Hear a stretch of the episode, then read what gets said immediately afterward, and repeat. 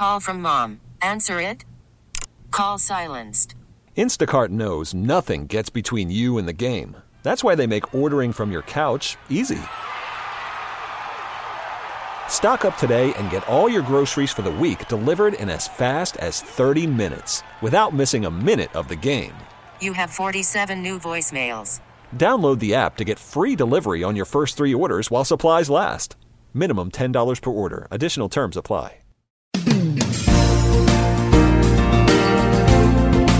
Welcome to Special Edition, a weekly look at the issues in the news and the personalities shaping the stories. Special Edition is a production of Entercom Communications. The views expressed by guests are not necessarily those of Entercom Communications staff, management, or sponsors. Now, here's your host, Sue Henry.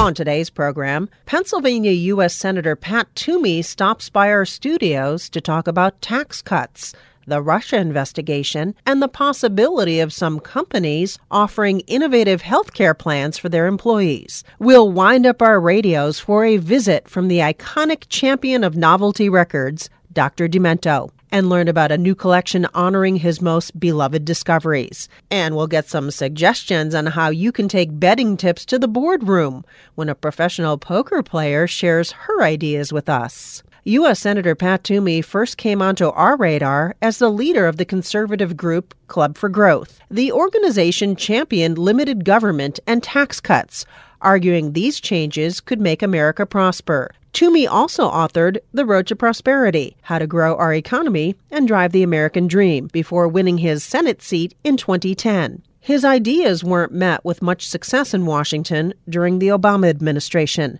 but the election of President Trump gave him the chance he was waiting for to work on a simplified tax code and lower rates for most Americans. In December, the tax cuts were signed into law by the president. Senator Toomey joined us recently in the Entercom studios to discuss the recent State of the Union speech, the tax cuts, and the possibility that three private companies might be able to take on the onerous healthcare insurance system. We started with the State of the Union. I think it was pretty straightforward, garden variety State of the Union. The president stood there and went through a recitation of the accomplishments of the last year, which are really very significant significant. Talked about how strong the economy is. For the most part, the economy really has uh, come back very, very strongly. Talked about his priority agenda items for the coming year. And uh, it, I will say, to the credit of the president, it was optimistic. I thought it was patriotic. I thought it was hopeful.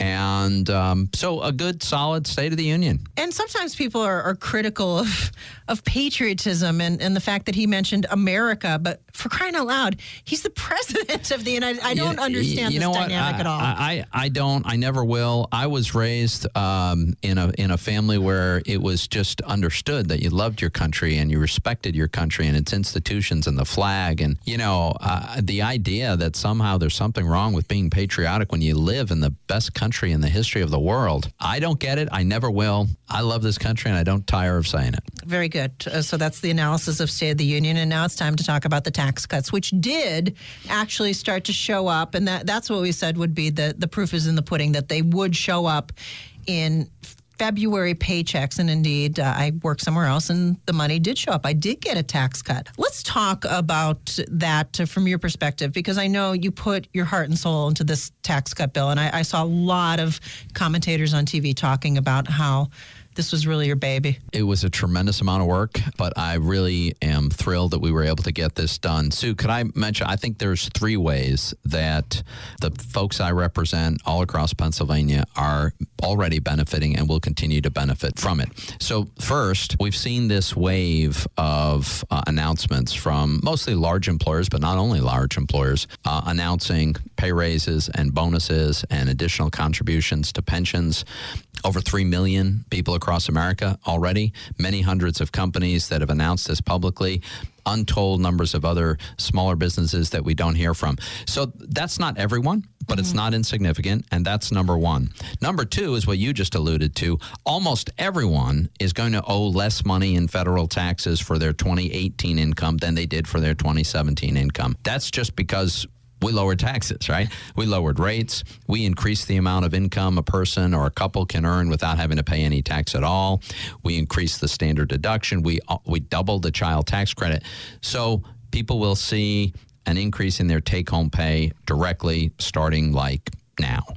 And then the third, and, and I think over time, this could be the biggest of the three, actually. We've really allowed our business to be much more competitive.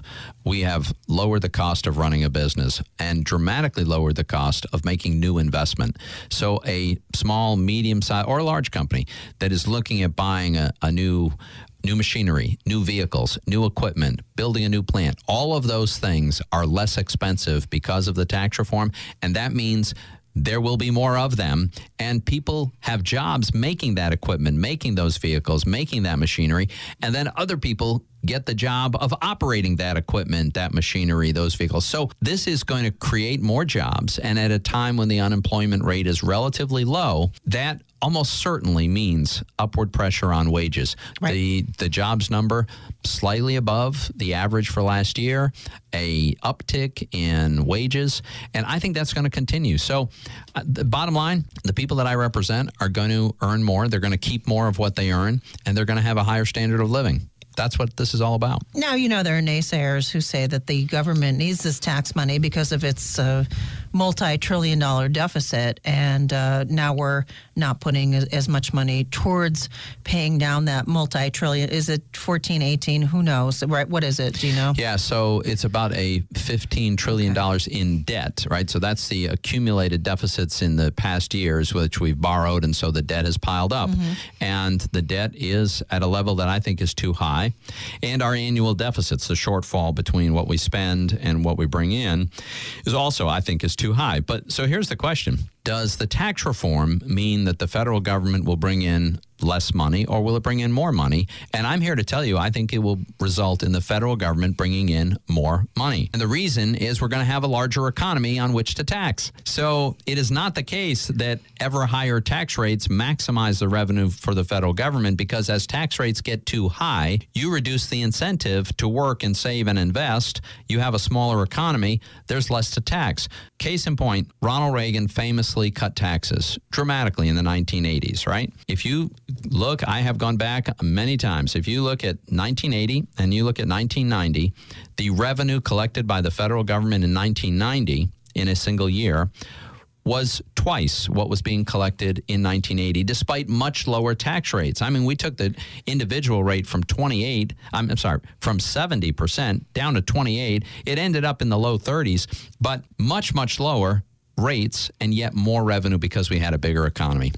That's what I think we're going to do with this. How much credit can the uh, policies of, of the Trump administration take for this? Because I know there are people who say that is this because of what happened under President? These are just questions we always talk about, and I Yeah, thought I would ask you. So, Yeah. how, mu- how much credit can Donald Trump take for this, and why? For when you say this, you mean this the, relatively strong improving economy? And- economy, yeah, yeah. Uh, I think I think a lot. Uh, now, honestly, I think Congress deserves some of the credit too. The president um, can't change the tax code by himself, and some of us worked really, really hard on all the details and making sure we rounded up the votes. But look, I think there's two big categories of things that the president and Congress did that have contributed enormously. One, the massive excessive regulation of the Obama era where they wanted to control every single thing any business could do, the terms under which you could do it. I mean, it was tremendous regulatory overreach that was stifling economic growth. President Trump has been rolling that back administratively. Congress has been rolling that back through legislation. That's creating an environment that's much more conducive to growing your business and starting a new one. So that's number one. And number two, the president does absolutely deserve his share of the credit for the tax reform that is also encouraging all the activity that we're seeing, the investment, the growth. So uh, it, I think, defies all logic to suggest that Barack Obama deserves credit for this because his policies were the very policies that were holding us back. It was under his presidency when he got to do everything he wanted to do. Remember, the Democrats had complete control of the elected government in the early years. They did what they wanted to do, right? I mean, they raised taxes, took over health care, passed all kinds of massive regulation, and then we had really feeble growth All of a sudden, new administration comes in. Congress works with the new President Trump, roll back the regulation, lower taxes, reform our tax code, and the economy's booming. And we're supposed to say that's Barack Obama's doing? I'm not buying it. Ryan writes in, and he says he's from Philadelphia, so it's good that the signal is so strong today. Can you ask Senator Toomey about his stance with regards to the FBI memo and if he has confidence in Robert Mueller and his investigation? So that's a multi-tiered question. What do you think? Yeah, but it's an important question. I'm, I'm glad. I'm glad it's come up. Um, so I think that there are important questions about whether the FBI decision to electronically surveil to eavesdrop on members of the Trump campaign committee, whether those decisions were politically motivated and whether those decisions were held to the normal standard that the FBI uh, should be held to. This memo, I think, I haven't been able to read it. No senators have been allowed to read it. I think senators ought to be able to read it. But in any case, this memo uh, purports to shed light on this, right? It is the compilation of a whole lot of research and hearings and uh, investigation that the House Intelligence Committee has undergone. It's about four pages, is my understanding. And I have reason to believe that it does, in fact, suggest that at least part of the FBI's rationale for wiretapping Trump campaign people was based on a dossier which was created for opposition research purposes and paid for by the Clinton campaign. Okay. if that's true, we ought to know it. Now, the FBI has pushed back and said, oh, you shouldn't release this. But it's interesting to note what the reason they are citing for why this shouldn't be released. What they're saying is there are errors of omission. Okay, so there's something missing. They didn't say there are factual errors in the report. They didn't say that there's a national security risk, if there is, by the way. That needs to be redacted. That would need to be blacked out. Um, but look, I think the American people need to know did the FBI behave properly or was there a political bias there? And if there's omissions, if there's information that's missing, then I also think we should release the Democratic report. They've done a different Right. analysis. Release that Yeah, too. put 'em both out. And let the FBI come out and say what's missing. Tell us what's missing. We need to get to the bottom of, absolutely need to get to the bottom of Russian interference in our election. We need to get to the bottom of whether or not the Trump campaign cooperated in some ways with Russians. So far, there's no evidence that they did. And we absolutely need to get to the bottom of whether the FBI was inappropriately wiretapping American citizens. U.S. Senator Pat Toomey is in our studio. This is Jim of Pringle who has a question. Jim, go ahead. Yeah, Senator, it's a pleasure to speak to you. I voted for you, and I love the job you're doing, first off. Thanks very much. Uh, I appreciate it. But what I'd like to ask you about is the DACA bill uh, that, that is proposed by the president. And I think it's got a lot of good aspects. Uh, two questions I have about that. One would be if these young men are illegal, but they're willing to serve in the military and do two years, I think they should automatically become a United States citizen if they're willing to die for this country. I think that should actually be part of like a, a separate bill because I think that's very important because that shows loyalty to the country.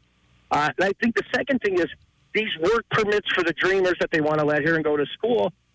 How about you implement a fee of like maybe a hundred or two hundred dollars and take all that of the one point two million and put it towards a border wall, which I think would give more funding for it. And third, I don't believe that Democrats are going to allow President Trump and the Republicans to pass an immigration bill because they don't want they want to keep it as a wedge issue.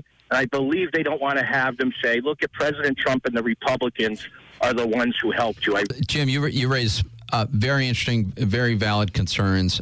I hope that the Democrats come to a different conclusion, and the reason why they might is it's pretty amazing. Uh, if you if you were able to catch the president's State of the Union address, the fact is the president is offering a more generous solution for the DACA people than Barack Obama ever did. President Trump is saying, first of all, he wants to make legal permanent legal status here not just for the 690,000 people who signed up for DACA but for the 1.8 million people who were eligible but two-thirds of whom decided not to. And not only that, he wants to go beyond just granting a legal status and saying within 10 to 12 years you can become a U.S. citizen, full blown U.S. citizen like everyone else. So it is a very, very generous offer. It applies to everyone who's eligible for DACA. It's U.S. citizenship. That, what more is there to offer people, despite the fact that they came here illegally? And the reason is, of course, they were children. They weren't responsible for that decision. In return for that, the president is saying, and, and I have to say, I think this is a very reasonable proposition. In return for that, let's agree to spend the money to actually achieve border security on our southern border. That's a, a portion of that would be a wall. Some of it is other forms of barrier. There's technology, there's manpower, there's a combination of tools so that we could actually control our border. And then finally, if we're going to allow this 1.8 million people to become newly American citizens, then we should also use this as an occasion to revise the chain migration, right? The ability of citizens to bring in extended family because that could multiply to many, many millions of people because everybody has an extended family the reason this is going to be a difficult thing for the Democrats to walk away from is because it is so generous to these kids. They're not kids anymore, but they were children when they came here illegally. And the offer is to not just grant them legal status, but put them on a path to U.S. citizenships, remove from their head any cloud of worries about deportation.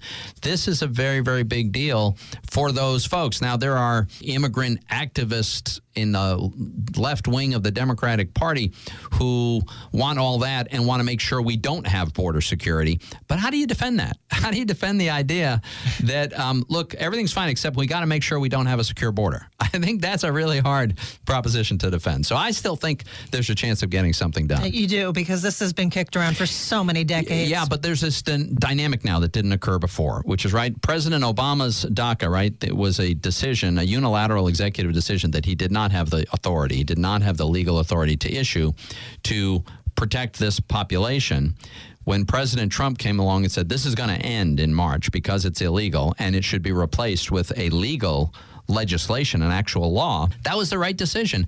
And it creates a uh, dynamic where it's going to be hard for the Democrats to explain why they're not going along with this. All right, this is uh, Amy of uh, Scranton with a question for Senator Toomey. Um, yes, my question is it goes back to the the tax plan, and um, I had a question regarding police officers. You said, Senator Toomey, that you know uh, people were going to under this plan be able to get uh, retain more of their money. Um, but they're also, uh, in the police officer case, are not going to be able to deduct their uniforms or cost of cleaning those. Do you think that that the amount of money that they keep is going to sufficiently cover some of the expenses that uh, the American people are now not going to be able to deduct? Uh, Amy, that I, I, was not aware of that. That's a pretty um, uh, detailed uh, provision, and I'm going to check on that. This is the first I've heard that police officers would no longer be able to deduct the cost of cleaning their uniforms. But to answer your question directly, I do suspect that the net savings is going to more than offset that added cost. There are some deductions that people are losing. That that's absolutely true. Amy is uh, sharing one that I was not uh, aware of. But um, as a general matter, um, we, we we know this because the folks who do this analysis, it's called the Joint Tax Committee, nonpartisan professionals who've analyzed this. They've come to the conclusion that the net effect, after all is said and done, uh, is a tax savings for about ninety three percent of people who pay taxes, individuals and families. Uh, so, yes, I think in the overwhelming vast majority of cases, police officers, uh, like the rest of us, will have a tax savings. The issue of the exorbitant price of prescriptions was raised before you got here. Also, I wanted to talk to you in more broad terms about the possibility of private industry getting together and, and tackling healthcare. Um, what what could be on the horizon to kind of curb or stem the cost of prescription drugs for people? Well, uh, it, has been a, a, really really challenging issue. One of the ways that I have focused uh, in in my time in the Senate is to try to expedite the process by which generic drugs can come into the marketplace and compete. Once generic drugs are able to compete with the branded prescription drugs, prices collapse, right? And, and, generic drugs are so, so much more affordable. And in many cases, there are big barriers to bringing a new generic drug onto the market. So I'm hoping that we'll be able to make some more progress. I think we've got a really good FDA director, Scott Gottlieb, the new director of the Food and Drug Administration. Really smart guy, understands this, wants to make sure that consumers have lower costs and more options. So I'm encouraged by that. You made an allusion to uh, a big story in the last week or so about three ginormous companies, right? Berkshire Hathaway, J.P. Morgan Chase, and um, is it Amazon? Amazon? Is that the 3rd mm-hmm. That they are uh, have announced that they intend to launch an initiative for their own employees to provide health care. I'm really excited about that. I really am because I'm in favor of experimenting with different payment models, different delivery systems. We'll continue to uh, improve actual healthcare through technology and through the use of data, and that will continue apace. But we have enormous inefficiencies. We have enormous costs. We have ex- all kinds of distortions of capacity. I'm I'm very curious to see if these guys can come up with a better system. If it works for their employees, I mean, they have hundreds of thousands of employees.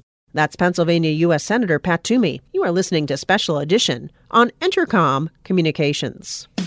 You're listening to Special Edition on Entercom Communications, hosted by Sue Henry.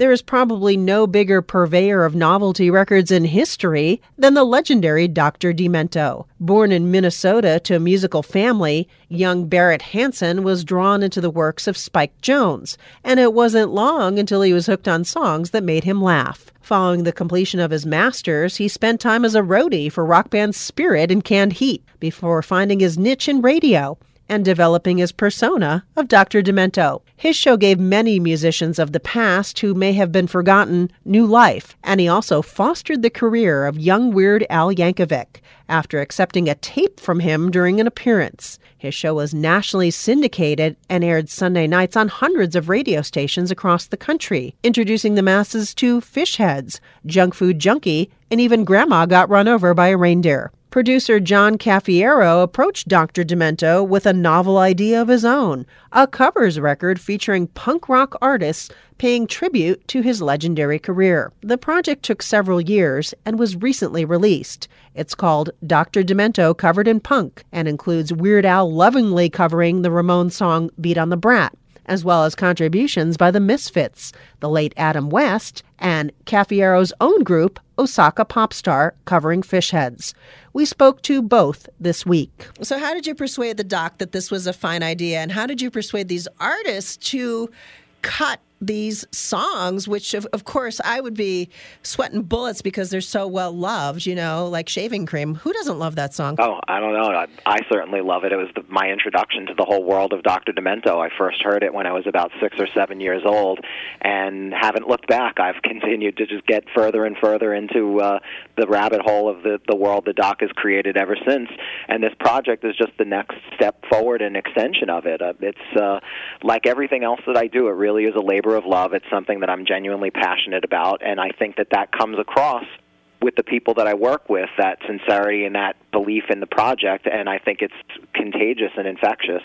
And that's really, I think, how the doc became interested and the various artists. I think people just believed in the concept, and um, the end result speaks for itself. I couldn't be happier with the way that it turned out. What do you think, Doc? I think that uh, novelty records are kind of punk rock in their own right, aren't they? They're kind of rebellious and they sort of. Oh, absolutely. You know, I played the Sex Pistols and uh, especially the Ramones when they first came on the scene back in 1976. So this, this was a natural for me to get back into it. I understand that uh, in your lifetime you've always been attracted to music. Even when you were a little kid out there in the Midwest, you were collecting records and, uh, you know. I started real early early, right. My my folks had a record collection. My dad played the piano, so there was always music around the house. And uh, when, when did you find your first novelty songs back in the day when you were a kid? Uh, what really struck you, and, and why did you take to these novelty songs and these these off well, uh, tracks? Uh, when I was four years old, my dad brought home uh, a copy of Cocktails for Two by Spike Jones, which was brand new at the time. And that's got gunshots and all kinds of noises, and it's fast. And fast and loud like punk rock. So, so uh, being four years old, I was immediately attracted to that, uh, and uh, just heard more funny songs along with all other kinds of music as I grew up. Uh, I would uh, get the humor along with everything else. I was a, a rock and roll fan in the golden era, the 50s. Uh, I loved Elvis and blue suede shoes and Little Richard and all that stuff. But uh, at that time, there was always funny songs on the radio along with Little Richard and uh, whatever. Uh, so there was almost always a, a novelty song on the radio, whether it was the Monster Mash or or, or the, the purple people eater or transfusion, transfusion. I'm just a solid mess of contusions. Never, never, never going to speed again. Pass the clear to me, Barrett. Uh, nervous Norvus there. Yeah, and that's how you got demented, right? It was over that song that somebody called you demented in the first place, right? Yeah, that's a short version of the story. and that's good to know. Now, uh, we all uh, we all love radio. All three of us that are talking now. Let's let's not kid ourselves. Uh, sure. How did you combine your your love of these beautiful novelty records and in, these off tracks with a, a, desire to be on the radio. How did you know this was your calling? Well, I, I love playing records, so I thought, why don't I play records for other people? I'd uh, amuse my friends with records that I had, and, and then I got the chance to play records for the sock hops at my high school in Minneapolis. Uh, after the basketball game, people take off their shoes and they dance in the gym, and so I had the most records of anybody in the school, so I, I brought my own, and uh, uh, oh, there was one time uh, Jailhouse Rock by Elvis had just come out, and uh, I, I found out that it was going to be played on Dick Clark's American Bandstand the next day. So I rushed home and taped it on a tape recorder before the record was available in Minneapolis. I brought the tape to the sock hop, and as soon as Elvis started to sing, every girl in the whole place went, Elvis! So I, I felt a little feeling of power there. So thank you, King. uh, that, that that was a, a moment of inspiration that led me uh, sometime later to become a disc jockey. Now, when you um, were, were first syndicated in the 70s. How did that happen for you? Like, how did somebody say, we got to get this guy on across the country in the, the old days of syndication where they used to? How did your thing even get delivered to the stations? Was it on record or was it on tape? It was originally on tape. Uh, then it was on vinyl discs for quite a while, mm-hmm. and then finally on CD. But it all it was purely a matter of ratings. Uh, uh, there, after I'd been on the on the radio for about two and a half years, uh, suddenly looked at the new rating book, and there I was, the number one rated show of any kind uh, in Los Angeles on Sunday night. I beat all the AM stations and everybody. So uh, people thought, oh, that, that might play, that might be good to play in Wilkes-Barre or maybe Peoria. it was on in, in, Scranton on the radio station for many, many years. As, oh, as yes. You are ac- actually right about that. And um, when you were playing these songs at first, uh, you know, some of them are a little bit uh, risque. They're a little oh, bit oh, yeah. edgy. Do you, when you look at the culture today, and it's such a PC culture, are there any songs that you played that you think you could not get away with in this day and age? There are a few, not too many, but there are a few. Uh, it's oddly enough, uh, uh, songs making fun of gay people were were kind of okay when I started. Then then they were really on the outs, but now at least certain ones people seem to be able to accept again as as part of the past, like CB Savage and songs like that, and, and Big Bruthy Woothie and. that, that was that was actually a minor hit back in the in the seventies, Big Bruce. So and and those those I can get away with once in a while. It kind of all depends on on the attitude. But you're you're right. There, uh, so anything having to do in any way with race relations is real touchy. For sure. I remember you had a song. Um, She's big and round. Can you get away with that one anymore or no? Oh well, uh, I, I, I can see how uh, certain women, especially, would be upset with that. I have not heard any uh, any static over that. It, of course, that only gets on maybe every couple of years. Sure, so. but I remember it. Uh, John, yeah. let, I want to talk to you too about putting this together because, sure. man, what a lineup on this thing from uh, the the cutting edge people like the lovely Colleen Green, who is awesome. To absolutely, yeah, I mean, I'm a fan myself. Oh my gosh, Colleen I love stuff. her. She's fabulous. Um, Philadelphia, we have to get Philadelphia in here because the Eagles, Philly's own, the Dead Milkmen around here. And Philly Boy Roy himself. Oh, my goodness gracious. So you knew in advance this was going to happen, and this is how you drew it, drew it up in practice, right?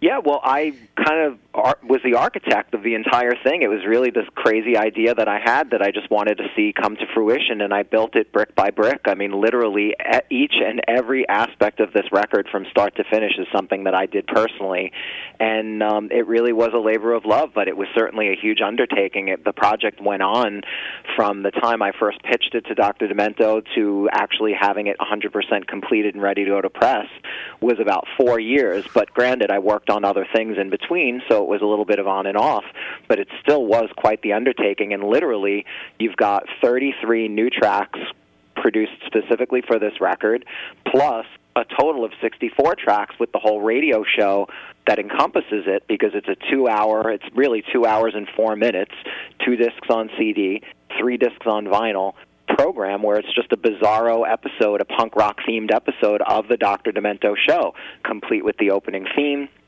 the jingles, the bumpers, and the doc himself front and back announcing all the tracks, sharing interesting factoids and anecdotes about the songs or the bands, um, and then the tracks themselves. So it's really a, a, a whole world that you get.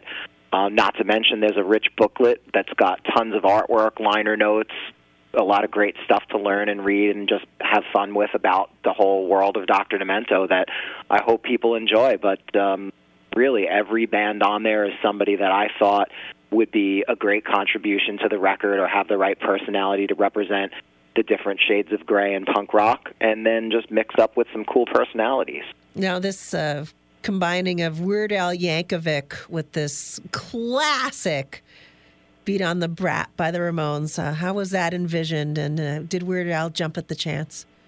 I always wanted, I really did envision Al as sort of the finale of the record. I wanted to see Al do sort of a quote unquote demented spin on a punk classic for the grand finale, being that Al is the most successful, funny music artist of all time, and that he was born of the Dr. Demento show.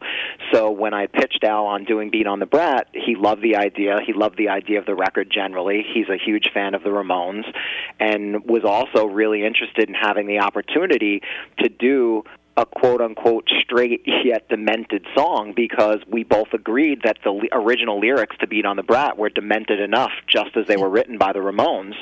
So there was no reason for him to parody the lyrics and uh, Al was an absolute pleasure to work with. And I had the honor of really, it's my band, Osaka Popstar, that backs him up with Al on lead vocals and accordion. I'm the cadence backing vocal behind him, and we had a blast recording that in the studio. It was great. Beautiful. Doc, what did you think about Weird Al when he first uh, started to contact you with his uh, odd ideas? Well, he sent me a tape, a cassette tape that had been made on uh, one of those early cassette recorders with the piano keys on the front uh, and the self-contained microphone, and he was able to make it sound pretty darn good. He he had already figured out before he sent me the very first tape. He'd already figured out how to make his voice project uh, so that you could hear the lyrics, and the lyrics were funny right away from that very first song, uh, and then they kept getting better and better. So uh, uh, that that was a no-brainer once I started getting things from him. Well, he must uh, give you a lot of credit for his giant success. I mean, for years and years and years, he has managed to stay fresh and put out things that people still find are, are amusing. So, is he send you sending you some twenty dollar bills in the mail or anything? I don't know about that, but but he gives he gives me uh, lots of props. Uh, he's always g- good about saying how he started uh, by listening to the radio with his head tucked his head in the radio tucked under the pillow.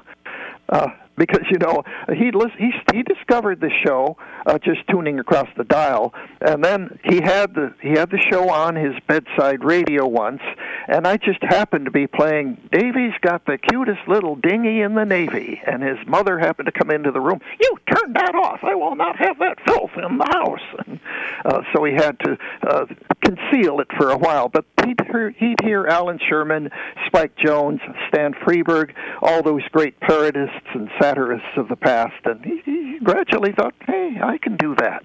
And meanwhile, he was learning to play the accordion, uh, not so much uh, by learning O Sole Mio and, and Lady of Spain, uh, but by uh, he, he had bought a new Elton John album, Goodbye Yellow Brick Road, and he decided, I'm going to teach myself to play every song on that album on the accordion. So that's kind of how he developed his accordion style. You know what? It is so great for both of you to take the time to be with us today. I can't think of a finer pairing of people to appear on radio that we could talk to about Dr. Demento covered in punk than Dr. Demento himself. I'm a, as I've already confessed to you, Dr. Demento, I'm a a longtime fan of yours, and you had did, you did so much to make our lives uh, so much happier. So thank you. Uh, well, thank you, Sue. It was great to hear you say that. And uh, John Cafiero, you too have brought me uh, so much joy with your work, and oh, uh, I, just the convergence here I, I find to be uh, phenomenal. And I hope people check out these discs; they're wonderful. You have a great series of artists on them. Everyone from Joan Jett to Brak from Space Ghost. I mean, you yeah. can't lose that way, right? Not at all. You've got pretty much everybody under the sun here. There's there's definitely something for everybody, and there's uh, an eclectic uh, an eclectic personality for each and every taste. There's it's pretty exciting. I'm really really genuinely thrilled with the way this project turned out and all of the great people that came on board to be a part of it. So, are you going to be with the Misfits in in May during this uh, reunion show? Oh, absolutely. Yeah, it's that's going to be amazing. I mean, I'm I'm here based on the East Coast, so we're all originally from New Jersey, and um, we're very excited. I mean, it's 34 years in the making now. 34 years since the original Misfits played their hometown, and uh, literally, it'll be the first time they've ever played an arena in their hometown. So we're very excited about the show. It's May 19th at the Prudential Center. It went on sale on Friday and it's sold out on knew Friday. It. Yeah, I knew it would be, and uh, it's it's a phenomenal thing. So um, I, I, can't thank you both enough for being on the show today. It was so fabulous, and uh, the best of luck to the two of you. Thank you so much, Sue. And uh, if any of your listeners are interested and want to know more about the record, they could sample tracks or order online at coveredinpunk.com.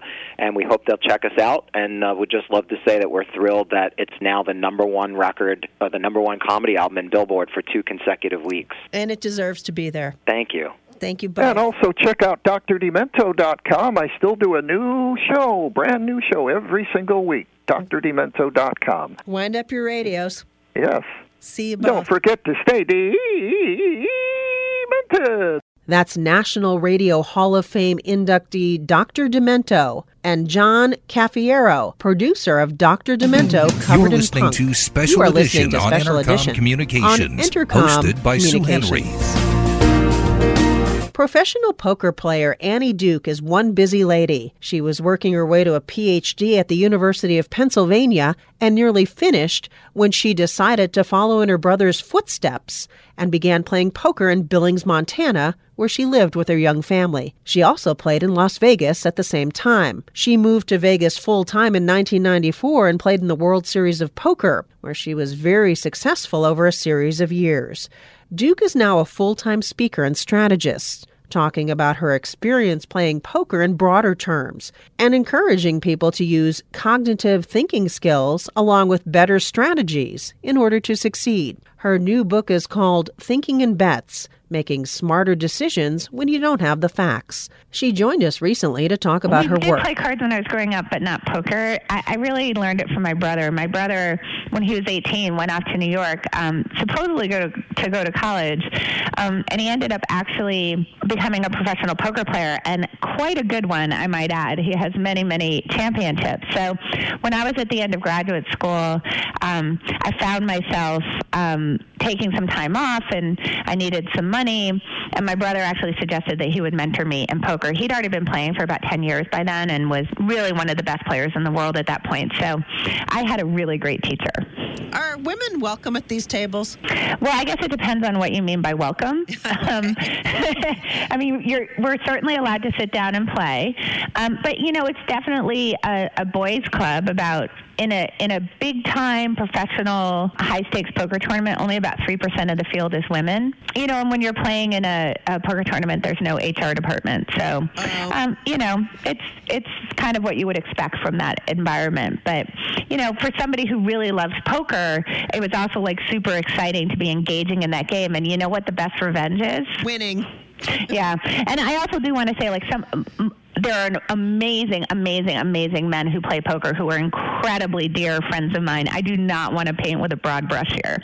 Okay. And I'm thinking uh, from uh, the standpoint that we always hear uh, women have a great intuition. How does that play into an, a poker approach? Does that help you?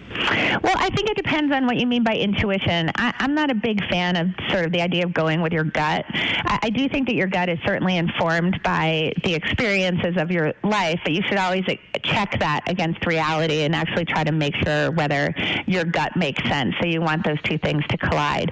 And then hopefully, as you train better decision making, your gut instincts just tend to get more accurate. The thing that I think that women are better at is reading other people's emotions. And reading other people's emotions at the poker table is actually really, really important. And I think that women, uh, just in general, are, are that that happens to be a, a skill that they are superior at, in my opinion. Now, when did you think that you would take a, a skill like playing poker and then translate it into uh, the broader topic about uh, strategy and decision making? Well, so here's a little thing about my history that makes it not so crazy. Um, before I was a professional poker player, I was getting my PhD at the University of Pennsylvania in cognitive science. Uh, so I was actually studying um, the way that we learn uh, by you know the things that turn you know the the evidence that sort of is out there in our lives. So I was, I was actually studying this problem of learning um, and how you make decisions about the world uh, for my PhD. I then took sort of this left turn into poker. Uh, I became a pro in 94.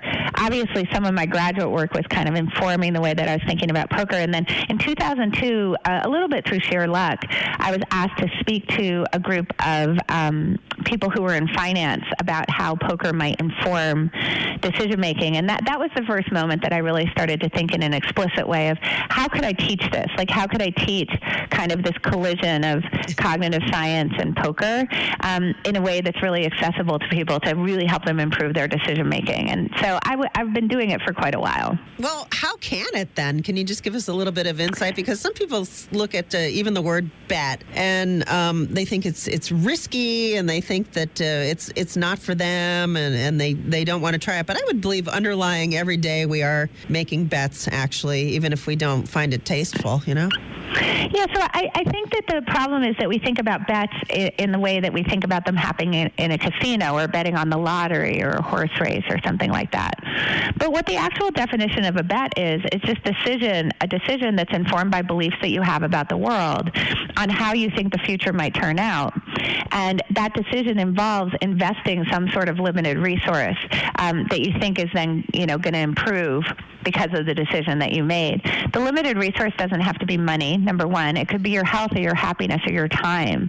Um, it always involves uncertainty about how the future is going to turn out because we never know how the, the future is going to turn out.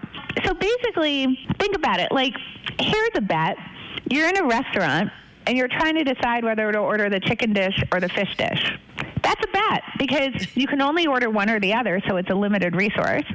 And you're trying to decide which future is going to make you happier the one where you have the chicken or the one that you have the fish. And it's informed by your beliefs about like the restaurant and how you think they're going to cook it and what you think you're going to like. So maybe you decide on the chicken and you think that's going to work out, and maybe it does, and you know your future is happier. But maybe the chicken is super dry. You don't have any control over that. So even something as simple as like, should I order the chicken or the fish is a bet. That's interesting to me, and I guess you're right. It, it's all around us now. How how do our past practices, Annie, influence our our future about risk taking or betting? I mean, some of us may be a little bit more reticent. Maybe we grew up in families who said, you just don't do that. But how do we get away from those kind of inherent biases that we have about stuff?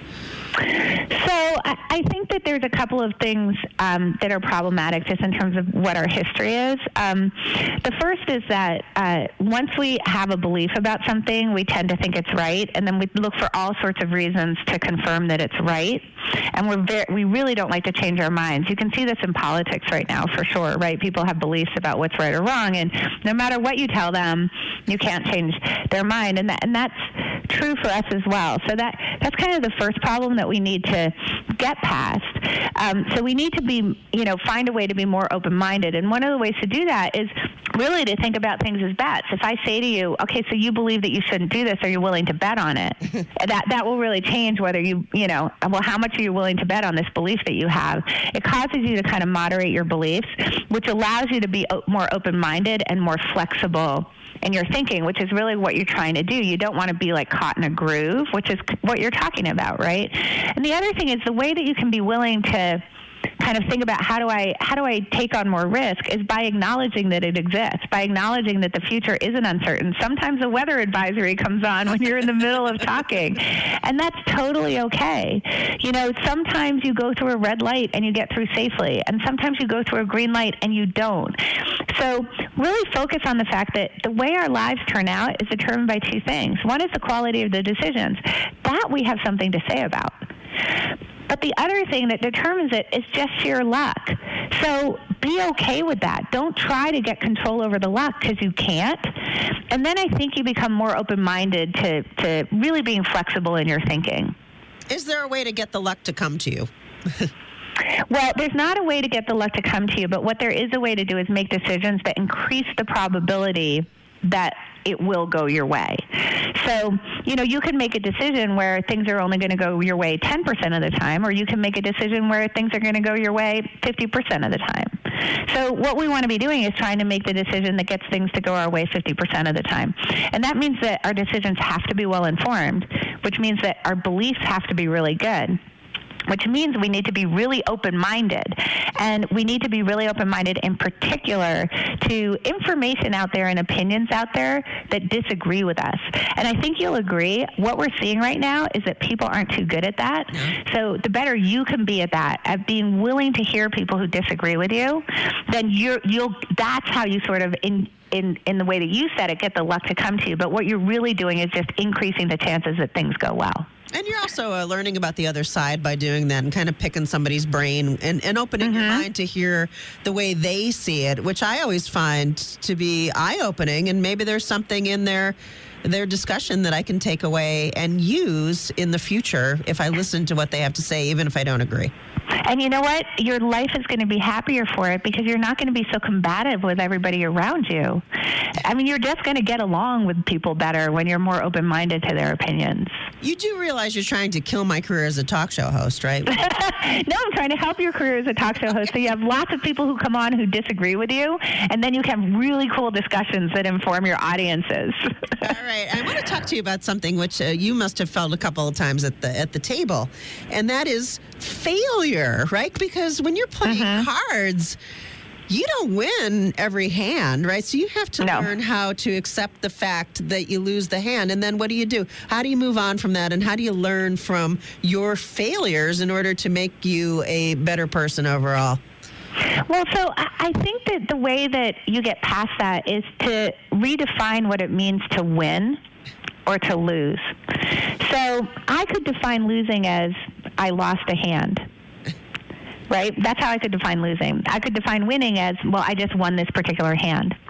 But what if I define winning as I want to be the best learner possible? I want to get everything I can out of every decision that I make and become way better at it. Then what happens is that when I lose, I don't know whether I lost or not until I go back and look at the decision. And the fact that I'm even going back and looking at the decision instead of worrying so much about whether I won or lost that particular hand makes me a winner because I'm turning everything into a learning opportunity. Because here, here's the fact, Sue. Like I can have aces, which is the very best possible hand, mm-hmm. and I can play it perfectly, and luck can intervene, and I can still lose. So hopefully, I don't view that loss as a failure. Hopefully, instead, I say, well, let me go back and see if I played the hand well. And if I played the hand well, then that's great. I didn't fail. And if I played the hand poorly, I didn't fail as long as I learned from how I played it poorly and I use it to change my decisions going forward. That's Annie Duke, professional poker player and author of Thinking in Bets Making Smarter Decisions When You Don't Have the Facts. You are listening to Special Edition on Entercom Communications. Thanks for listening to Special Edition, a weekly look at the issues in the news and the personalities shaping the stories. Spring is a time of renewal, so why not refresh your home with a little help from Blinds.com? we make getting custom window treatments a minor project with major impact. Choose from premium blinds, shades, and shutters. We even have options for your patio, too. Blinds.com invented a better way to shop for custom window treatments. There's no pushy salespeople in your home or inflated showroom prices. Our design experts can help you find the perfect window treatments on your schedule. We'll even send free samples directly to you. Plus, we can handle the measuring and installation for you. Unlimited window treatments installed for just one low cost. And with Blinds.com, you'll always get transparent pricing, no hidden fees. Our free shipping and 100% satisfaction guarantee can put the spring back into your step and into your home, too. Shop Blinds.com right now and save up to 45%. Up to 45% off for a limited time at Blinds.com. Blinds.com. Rules and restrictions may apply.